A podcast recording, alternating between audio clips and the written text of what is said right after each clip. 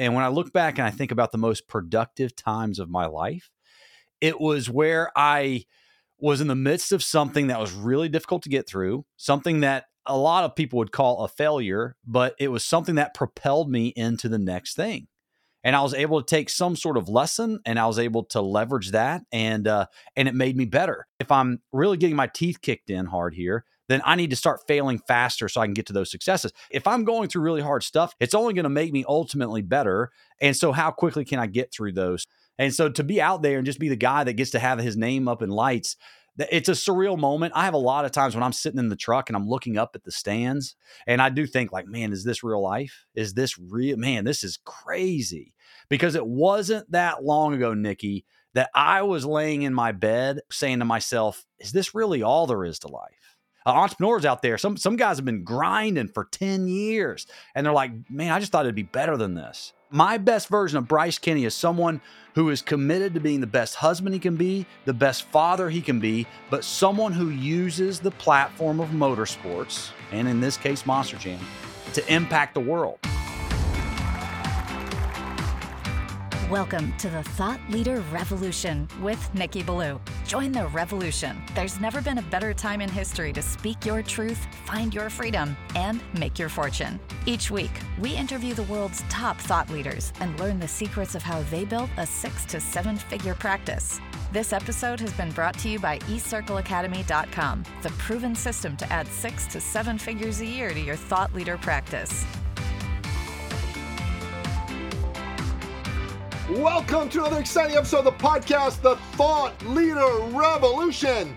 I am your host, Nikki Ballou. And boy, do we have an amazing, exciting guest lined up for you today. Today's guest is a legendary monster truck champion. He is the author of the brand new best-selling book, Geared for Life. And he's here to share his winning ways with us. I am speaking, of course, of none other than the one, the only, the legendary Bryce Kenny. Welcome to the show, Bryce. Hey, what's up, Nikki? Okay, that was the best intro I've ever had in my life. You can officially be either my hype man or we need to get you announcing at a Monster Jam event. One of the two. I'm in. You you make that happen, I'm in. That would be cooler than cool. Because I, I yeah. think of myself as the Bruce Buffer of introductions. You know yes. what I'm talking about from U F C? Bruce Buffer? Oh, yeah, that dude absolutely. Yeah, let's get yeah, ready to yeah, rumble, yeah. right? I'm ready to let's rumble now. I'm ready to rumble. Boom. Anyways, man, welcome to the show, brother. Good to have you here, man. Hey, thanks for having me on. It's an honor. Big fan of the show, big fan of yours. And uh, I'm excited for the conversation, man. It's going to stretch me. So um, it's going to be a lot of fun. God bless your heart, brother. So look, listen, this show is dedicated to the people who, other than the great men and women who fight, bleed, and die for us in the military, in law enforcement, and in the other first responder type uh, folks, I think this show is dedicated to the most important people in our world, and that's our entrepreneurs. Those are the men and women that dream big, that go after those big dreams and make them come alive. And by doing yeah. so, they move the human race forward. They inspire the next generation. And the reason they listen to me in this show is not so much because of me, because I'm here every single week. They listen because of you. They want to get to learn from you. They want to get to be inspired by you. But before they can do that, man, they have to get to know you. Yeah. So tell us your backstory. How'd you get to be the great Bryce Kenny? Well, hey, uh, uh, I would say that that probably will pump me up for weeks to come, Nikki, and I appreciate that. Um, I am a product of really, really great mentorship. I'll be the first to admit that. Um, and uh, it's funny, too, because I think the harder I've worked, and when I look back and I think about the most productive times of my life, it was where I was in the midst of something that was really difficult to get through, something that a lot of people would call a failure, but it was something that propelled me into the next thing. And I was able to take some sort of lesson and I was able to leverage that and, uh, and it made me better. And so I'm a big believer that, you know, when you can just find your next gear, like I talk about in my book, I talk about, you know, our gears are our foundational beliefs that lead to, to really good actions that are belief-based. And those actions are become a lot easier to do. My book's not a book of just do more. It's when you understand what gears you can go into and utilize, just like a car, then you know when to go into the right gear at the right time. You know when to make a purpose decision versus a monetary decision. Uh, you know when to take your eyes off yourself and put them on other people, helping other people. You kind of find that built for other people gear. Um, I've got a fail faster gear in there. Look, every entrepreneur knows this lesson. It's how quickly can you get through your failures to get to the successes, you know? And I learned that in the very first sales job I ever got. It's like, I didn't want people to say yes because it was messing up my string of no's. You know, uh, if I knew I needed to get through a ninety-nine no's to get to that, that first yes, don't say, don't say yes to me, because I got ninety-nine of these things to get through, and don't waste my time. I gotta, I gotta power through those. But the reason why I say all that is because, you know, when I was growing up, I had an awesome relationship and friendship and mentorship uh, with my grandfather. And he was one of those guys, Nikki, you talk about an entrepreneur. He was one of, he was one of the uh, uh, uh, most nationally known chiropractors of his generation. Um, but he was the one that really kind of sparked this love of motorsports in me. But he was somebody that was always looking at what his next gear was going to be, and, and how to, to take those life lessons, those difficult things that he went through.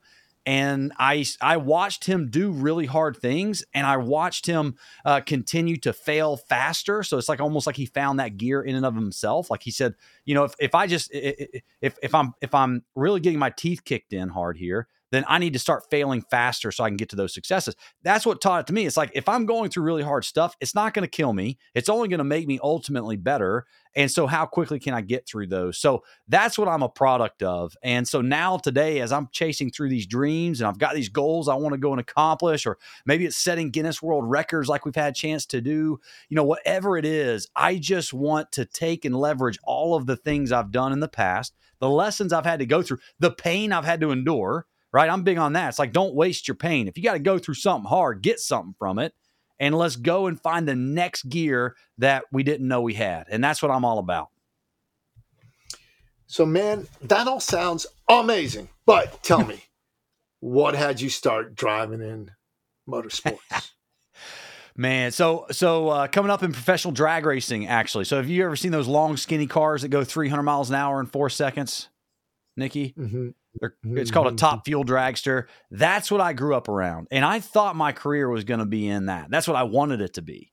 And I got my teeth kicked in. I was going into different, uh, you know, multiple uh, corporate boardrooms and talking to C E Os all day and getting, you know, just being told no.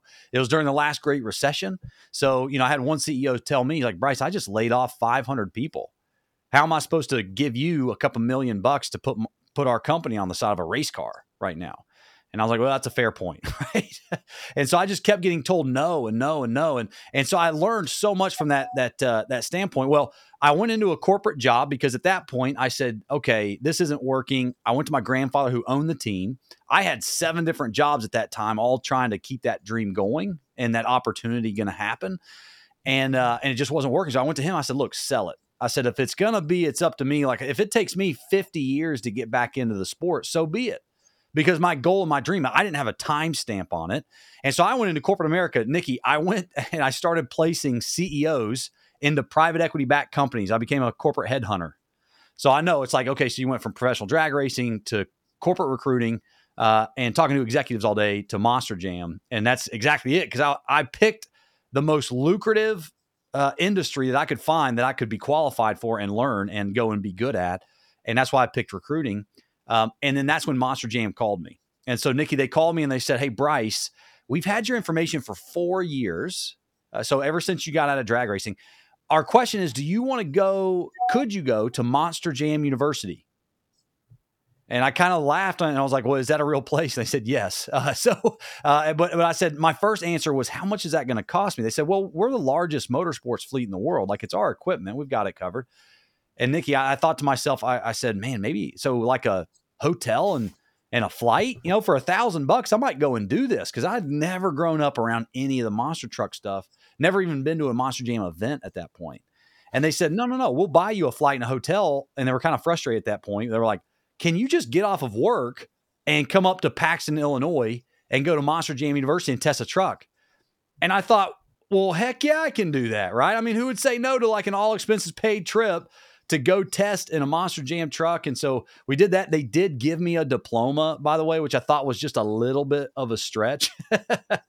um, I did not take the diploma home. I just left it in the hotel room, but I talk about it so much now um, that I wish I would have kept it. So that probably got tossed in the garbage by the, uh, the cleaning crew after I left, but uh, it's just wild. So that was eight years ago. And here I am, I've been full time with Monster Jam. I ended up leaving my corporate career Um, and, and for full time into Monster Jam. And that's been, that was seven years ago to make that decision.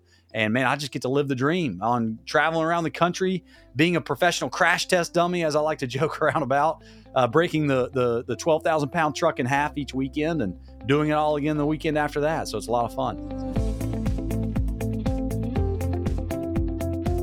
You know, you're living what most people would consider to be a dream life.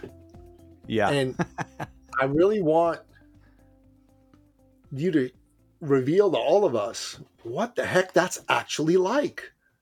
So, well, I will say that, yes, if you're listening to this podcast or watching us here, you, you need to write a strongly worded email, at least to your high school guidance counselor who did not tell you Monster Jam was a, a viable career opportunity. but, uh, but just so you know, my high school guidance counselor didn't tell me that either. But it, it's wild that, you know, all of us have, the reason why I'm living the dream is not because of my travel schedule, or it's not because what people might think. It's not even because I get to drive a Monster Jam truck. Like, it's fun, but it's kind of icing on the cake for me.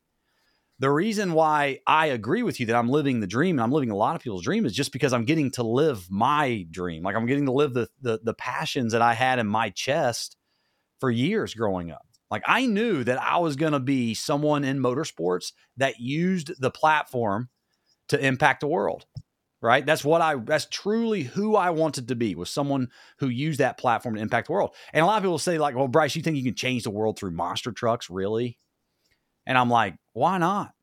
Why not monster trucks? Why? We have families all day long that come to what we do. It's not a redneck sport. Like, that's my biggest passion, is to show people that, look, it's not what it was back in the eighties. I love our humble beginnings as a sport, but what it's become, I mean, it is a dynamic that I cannot see and find anywhere else.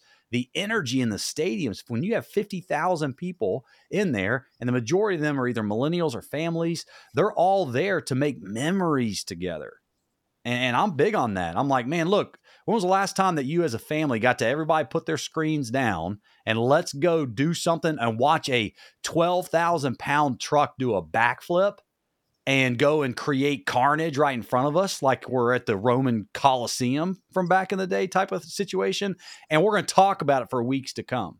And so to be out there and just be the guy that gets to have his name up in lights, it's a surreal moment. I have a lot of times when I'm sitting in the truck and I'm looking up at the stands, I'm looking up at my name up in the lights kind of a thing too. And I do think, like, man, is this real life? Is this real? Man, this is crazy. Because it wasn't that long ago, Nikki, that I was laying in my bed with my head on the pillow, you know, about nine, ten years ago, saying to myself, is this really all there is to life?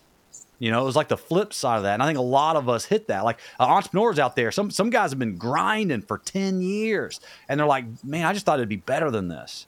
Is this really all there is to life? And I was at that moment as well. So that doesn't go, that does, I don't forget about those moments. And in fact, those moments are the ones that slow me down long enough today when I am sitting in the truck and I'm looking up there and going, man, I'm glad I chose to take a different path. I'm glad I'm cho- I, I'm glad that whenever I ask that question, is this really all there is to life? That my answer to it was no, that there's, there's more. And I've got to go out there and find the more. I got to find why I feel this way. And I can't die with the music still in me, so to speak. You know, I got to go out there and really live this to the fullest. So I'm, I'm proud of that decision moment that I had. Cause a lot of people, some of them say yes, and they just kind of, they just kind of die with all the potential one day. They just kind of die with all the potential in the grave with them. And I didn't want to be that.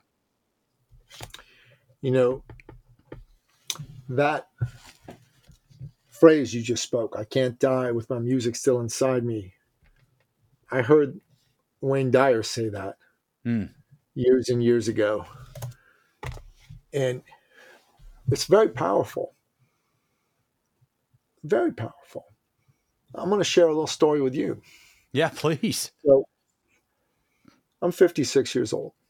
And in February of this year, February second, I looked at myself in the mirror with my shirt off, and my belly was hanging over my belt. I used to be one of the fittest men in the world. I worked with Olympic champion athletes. Hmm. I was ripped, jacked, shredded, like ridiculously in shape. And then I got out of that world and I got into the world of business, and a switch flipped in my head. And over a twelve year period, I gained over fifty pounds. Wow. And every year I tell myself, ah, this year, I, I, can, I can change this anytime. I'll do it this year. But it was just a little lie I told myself, because mm. I didn't follow through with action. But on February second, I looked at myself in the mirror and I said, excuse my language, fuck it. Mm-hmm. No more. And I stopped lying to myself. I said, you're not a trainer anymore. So I made a decision. Step one, I made a decision. Step two, yeah. I made a commitment that I would do whatever it took until I hit my result and then some. Step three, I hired a coach. I paid him money. Hmm. My lady decided to join me on the journey, so I paid for two. hmm. And um, brother, from February second to August eleventh, I went from two twenty-seven to one sixty-nine. Man. fifty-eight pounds. Yeah. That's massive. Yeah. Yeah, it is. It is. And what that showed me was, where else in my life do I have the capacity and the capability of achieving that level of result, but I've not mm-hmm. been kicking it into that higher gear, as it were. Mm-hmm. And yeah. so that has been the question that I've been wrestling with. I found another area. Um, I run a men's group. I think I told you about that. And I'm doing a course with a man who runs the men's group. He's an elder. He's in his late sixties. He's a mentor to many men. Yeah. And in this course, he was saying, you want your relationship to be great, you got to make your woman feel like she's loved. And mm. how do you make her feel loved? He said, well, love to a woman is feeling taken care of. And then he asked us a series of questions, which basically boiled down to, does your woman feel taken care of? And if mm-hmm. I had to be honest, the answer was no, in my case. And so I said, that moment, I made another decision that, fuck it, I'm going to make her feel like the most taken care of woman in the world. I'm going to do whatever it takes. I'm committing, and I'm in this course, so I'm being coached and mentored. Mm. And I jumped on that. And I'm telling you, boom, our relationship is different. There have been six incidences in the past where we would have fought mm-hmm. that I just handled smooth as silk, and we haven't had a huh. fight. And I'll tell you, the relationship is going in the right way, and it's spilling over into other relationships with my sons and with others. Yeah. So to me, I shared those stories with you because what you did is you made a commitment that you were going to be in motorsports. You didn't have a timestamp on it. You just knew you were going to do it. You didn't, you weren't dabbling. You weren't tire kicking. You no. were going to do it. Like, no kidding. You were going to do it. And that no. blew me away, because I think the most powerful message that Bryce Kenny has to offer to anybody listening to this is that. Mm. Well, well, and I'll, I'll say, Nikki, that I think that we as men, like, we get really burnt out at times. And I think one of the things that I realize that a lot, you know, we, we, we all want more willpower. Like, we want the sheer will. We want to be able to be the type of guys that can just by our own will change everything. And like you said, a lot of that starts with the decision, but I will challenge anyone out there that if you're struggling to understand what, like if you hear, like if someone picks up Geared for Life and they get to the end of it, they're not going to get to the end of it. And, and uh, yes, I have a whole chapter on there on work ethic. Like, and I call it's my thrash chapter. It's emptying the tank. It's being willing to like go the distance and to make that commitment and, and empty the tank. Like, don't sit there and conserve. Don't use up and go slow because you don't know where, you know, you only have half a tank of gas left You know, you, you look at this and you're willing to empty it all out when you know where your faucet is. Or if you're a race car, you know where the pit area is. Like if you know where you'll get filled back up, you're you're way more apt to go out there and empty the whole fuel tank. You're not afraid to run harder.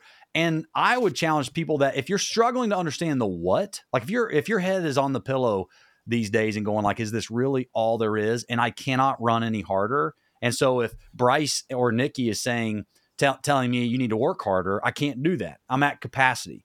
Then what I would challenge that person to do is remember the who that you wanted to be. Like what, who is the best version of Bryce Kenny? And, and I believe that the what falls in line with the best version, that identity, because that is identity driven activity, not activity for activity's sake. And, and here's what, and, and here's what I mean by all that. Like when I, when I decided to leave my corporate job, I was asked if I would go take this sponsored truck over, and it's called the Great Clips Mohawk Warrior. And when Great Clips came around, I was going to have to take a thirty percent pay cut to do it. Now, if you were my coach and you only coached me on what I needed to do or what was good for my life, here, I never grew up thinking about Monster Jam, Monster Trucks. That wasn't, that wasn't part of my what. I, to this day, have never been to a NASCAR event. My whole life was drag racing. My whole dream, I would have told you, it was to be a top fuel driver. It was not to be a Monster Jam driver. And there, that's where my confusion set in. When I was trying to make the decision on whether to leave my good corporate lucrative career for Monster Jam and take a thirty percent pay cut, it is not because the what it was made sense or aligned with me and my dreams and my goals. What, what happened is I was standing in my garage one day after I had been officially offered this driver's seat. And I was talking to someone on the phone. It wasn't even about this decision, but I was struggling. I, the Monster Jam was waiting on an answer from me, from me. And I'm looking around at the walls in my garage, and I'm looking at the posters. I'm looking at the the pictures from me growing up. I'm looking at the time slips from me setting a track record in the top fuel car, and and, and all of these things that meant so much. Well, you know what? I, you know what wasn't on the wall was some C E O I had placed in private equity. And I remembered in that moment who I wanted to be, right? Someone who used the platform of motorsports to impact the world. And I knew right then and there, like, Bryce, you're not, you you were not placed on this earth to, to go and, and place another C E O. Like, you were meant to impact the world through motorsports. Like, what are you, what are you looking for? So it was the who and the identity that I was able to say, oh, okay, that's why Monster Jam fits with the who and the best version of Bryce that Bryce Kenny can become. And because we're really good at saying, well, how do I want people to describe me at my funeral? Right? That's a heavy, that's a really heavy question to ask. I'm going to challenge, I want you to take it two steps further. First step, how do people describe you today? And how do, how do you want people to describe you one year from today? Right? If you understand that that's what drives action. Nikki, I got a question for you. It's your podcast, so don't let me hijack this, but when you made the decision after you saw yourself with the shirt off and the belly was too big and all that stuff, yes, I know that you made a decision on, on what to do, but I bet it wasn't the first thing. It's not like you just said, okay, because of my belly size and my weight, I have now committed to doing one hundred push-ups every single day and two thousand crunches every single morning. What, when you sat there, and was there something about who you were as a man that day versus a year from then? And what, what's the difference between Nikki being overweight and Nikki being thin? Hey man, um, good questions. You need your own podcast. We'll talk about that offline so you can ask some of these questions to people about today. It was a decision, man. The difference was the decision, was the absolute unalterable commitment that this shall be. Um, and honestly, I think for everybody, that's the main thing to learn. For me, I'm looking to have that type of a transformational shift in all the major areas of my life. Hmm. Uh, and I know it begins with the decision. Next step is the unalterable commitment. And then it's to get that coach or mentor and pay them whatever they ask for. And then it's to do the work. Mm-hmm. It's a four-step process. Yeah. And why did you want to transform? Like, why transform? Why not just stay as is? I've been fit all my life, except for that dozen year period. And I didn't like it. Didn't like who I'd become. Didn't like the identity of a fat fuck. Excuse my mm-hmm. language. I wanted to be skinny and slim and trim. And, you know, I'm a very beautiful uh, woman, and she was sleeping with a fat man. So, she's gorgeous, you know, so it just wasn't working for me. That's a heck of a way to describe it. Well, and, and that's yeah. exactly what I'm saying. It's like when, when like you, you had a picture of who you wanted to get back to, right? The old yeah. Nikki, the old, so it was identity driven activity. And so I think that that's what all of us sometimes forget, because we're like, man, I'm not, we beat ourselves up because we're like, man, I'm not doing enough, or I'm doing the wrong things. And the answer is yes, that's right. But why are you doing, why aren't you doing enough? Or why are you doing the wrong things? It's because the you forgot the identity aspect of that, you know? And so that's what I'm real passionate about doing. Like when, when people look at this and they remember the who they want to become, I use it like a car analogy. Imagine you're on a back road, Nikki, and uh, you know, you look up, you're on some back road on a mountainside or something like that. You look up and there's a barn, and there's headlights out there on that barn, and there's a tarp on top of this car, but you think, you know, like you think, man, I think that might be the headlights to that sixty-nine Camaro I've always dreamed of.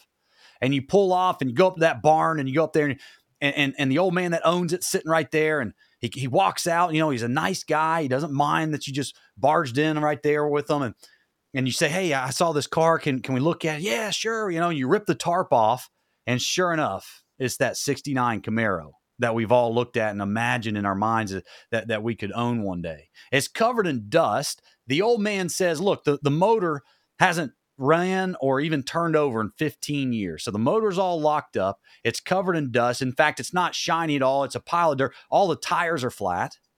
But if you're like me, I would look at that car and go, I wouldn't see it for what it is. Right? I could look at that car. I see the grabber orange paint job, brand new, shiny, just, oh man, this thing is gorgeous. My wife would see it as a pile of junk. I'm looking at this. I, I don't, I don't even see the dust. I don't see those flat tires. I notice the, the motor. I can hear the engine, right? At seven thousand R P M with the best, smokiest burnout that car ever did. I can hear, just sitting there, the car hasn't ran in fifteen years. I could sit there and hear that big block, that three ninety-six, just screeching the tires just by sitting there. And so we can do that with a vehicle. You know, we can see that, and we call them barn finds, but we can do that with a vehicle, but we can't do that when we look in the mirror. And and I'm a, I'm a big challenger of that. It's like, man, we've got to be able to look in the mirror. And yeah, do we like what we see looking back? Did you like what you saw with your shirt off? No. But unless you could see, you see, you had the advantage of seeing and remembering yourself when you were skinny and fit and all that stuff. So it was easy to remember the who you wanted to, to, to get back to. Some guys out there are like, man, I, I've never been that successful entrepreneur. I've never been that multimillionaire yet. And in my opinion, the question is not just why do you do this? Like, we've gotten really good in our society about, hey, find your why, get your mission statement. That's really good.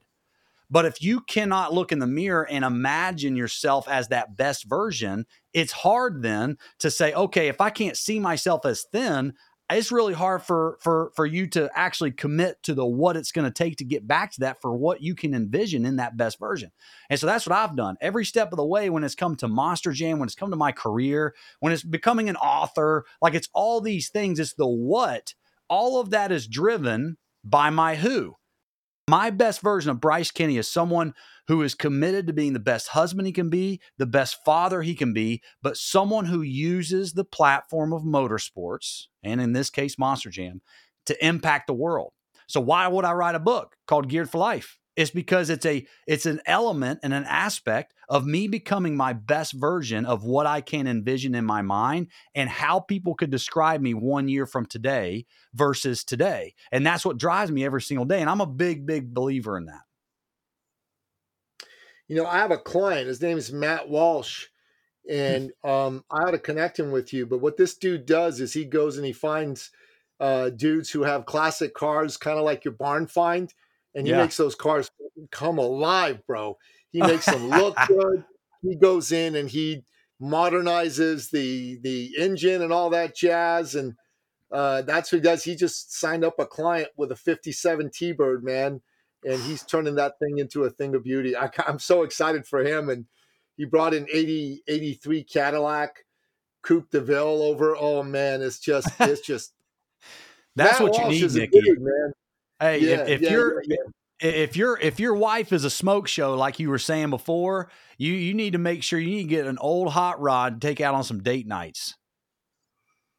Yes, sir. Oh yeah, she's a, she's she's beyond the smoke show. I don't know. Let's see. If you, yeah. Let's see if you can see this picture. I'm gonna find this picture and show it to you. But she is. Did like you have a? Did you ever have like a target car or anything, like a favorite?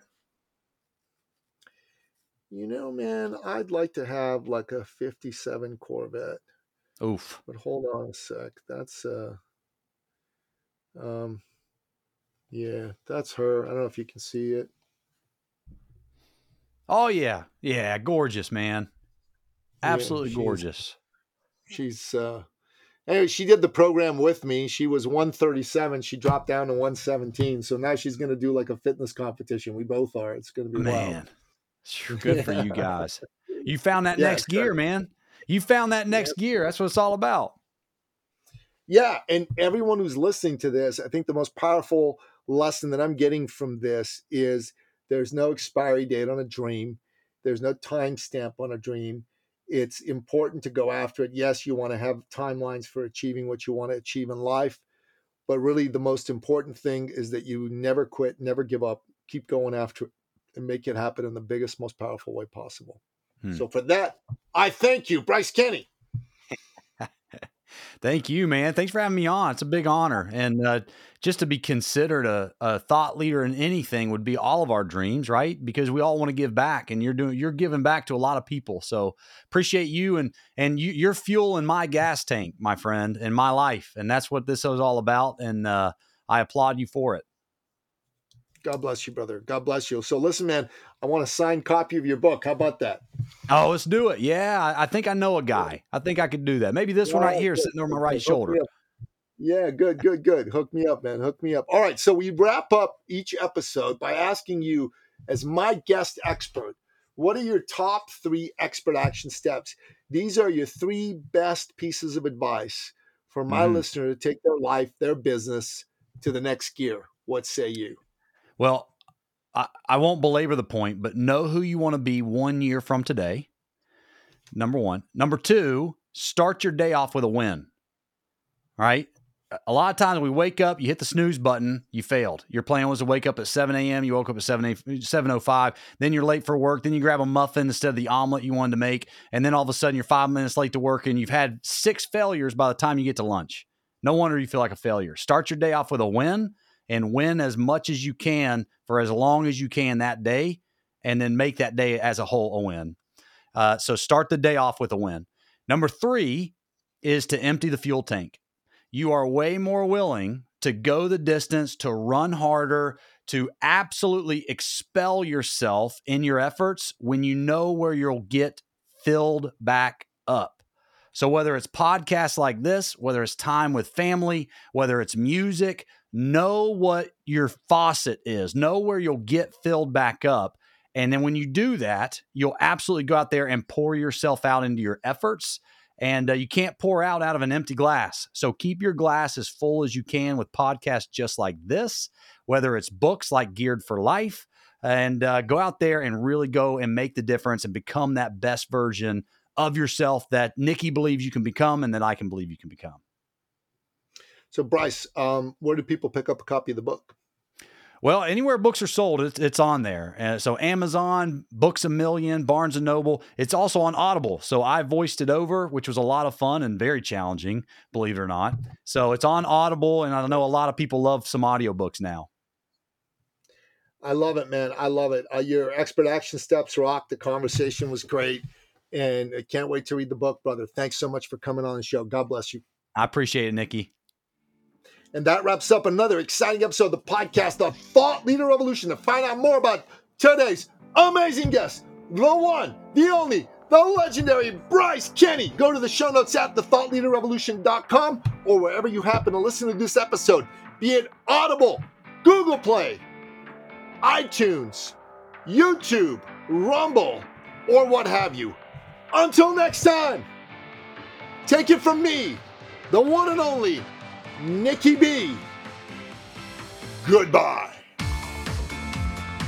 This episode has been brought to you by e circle academy dot com, the proven system to add six to seven figures a year to your thought leader practice.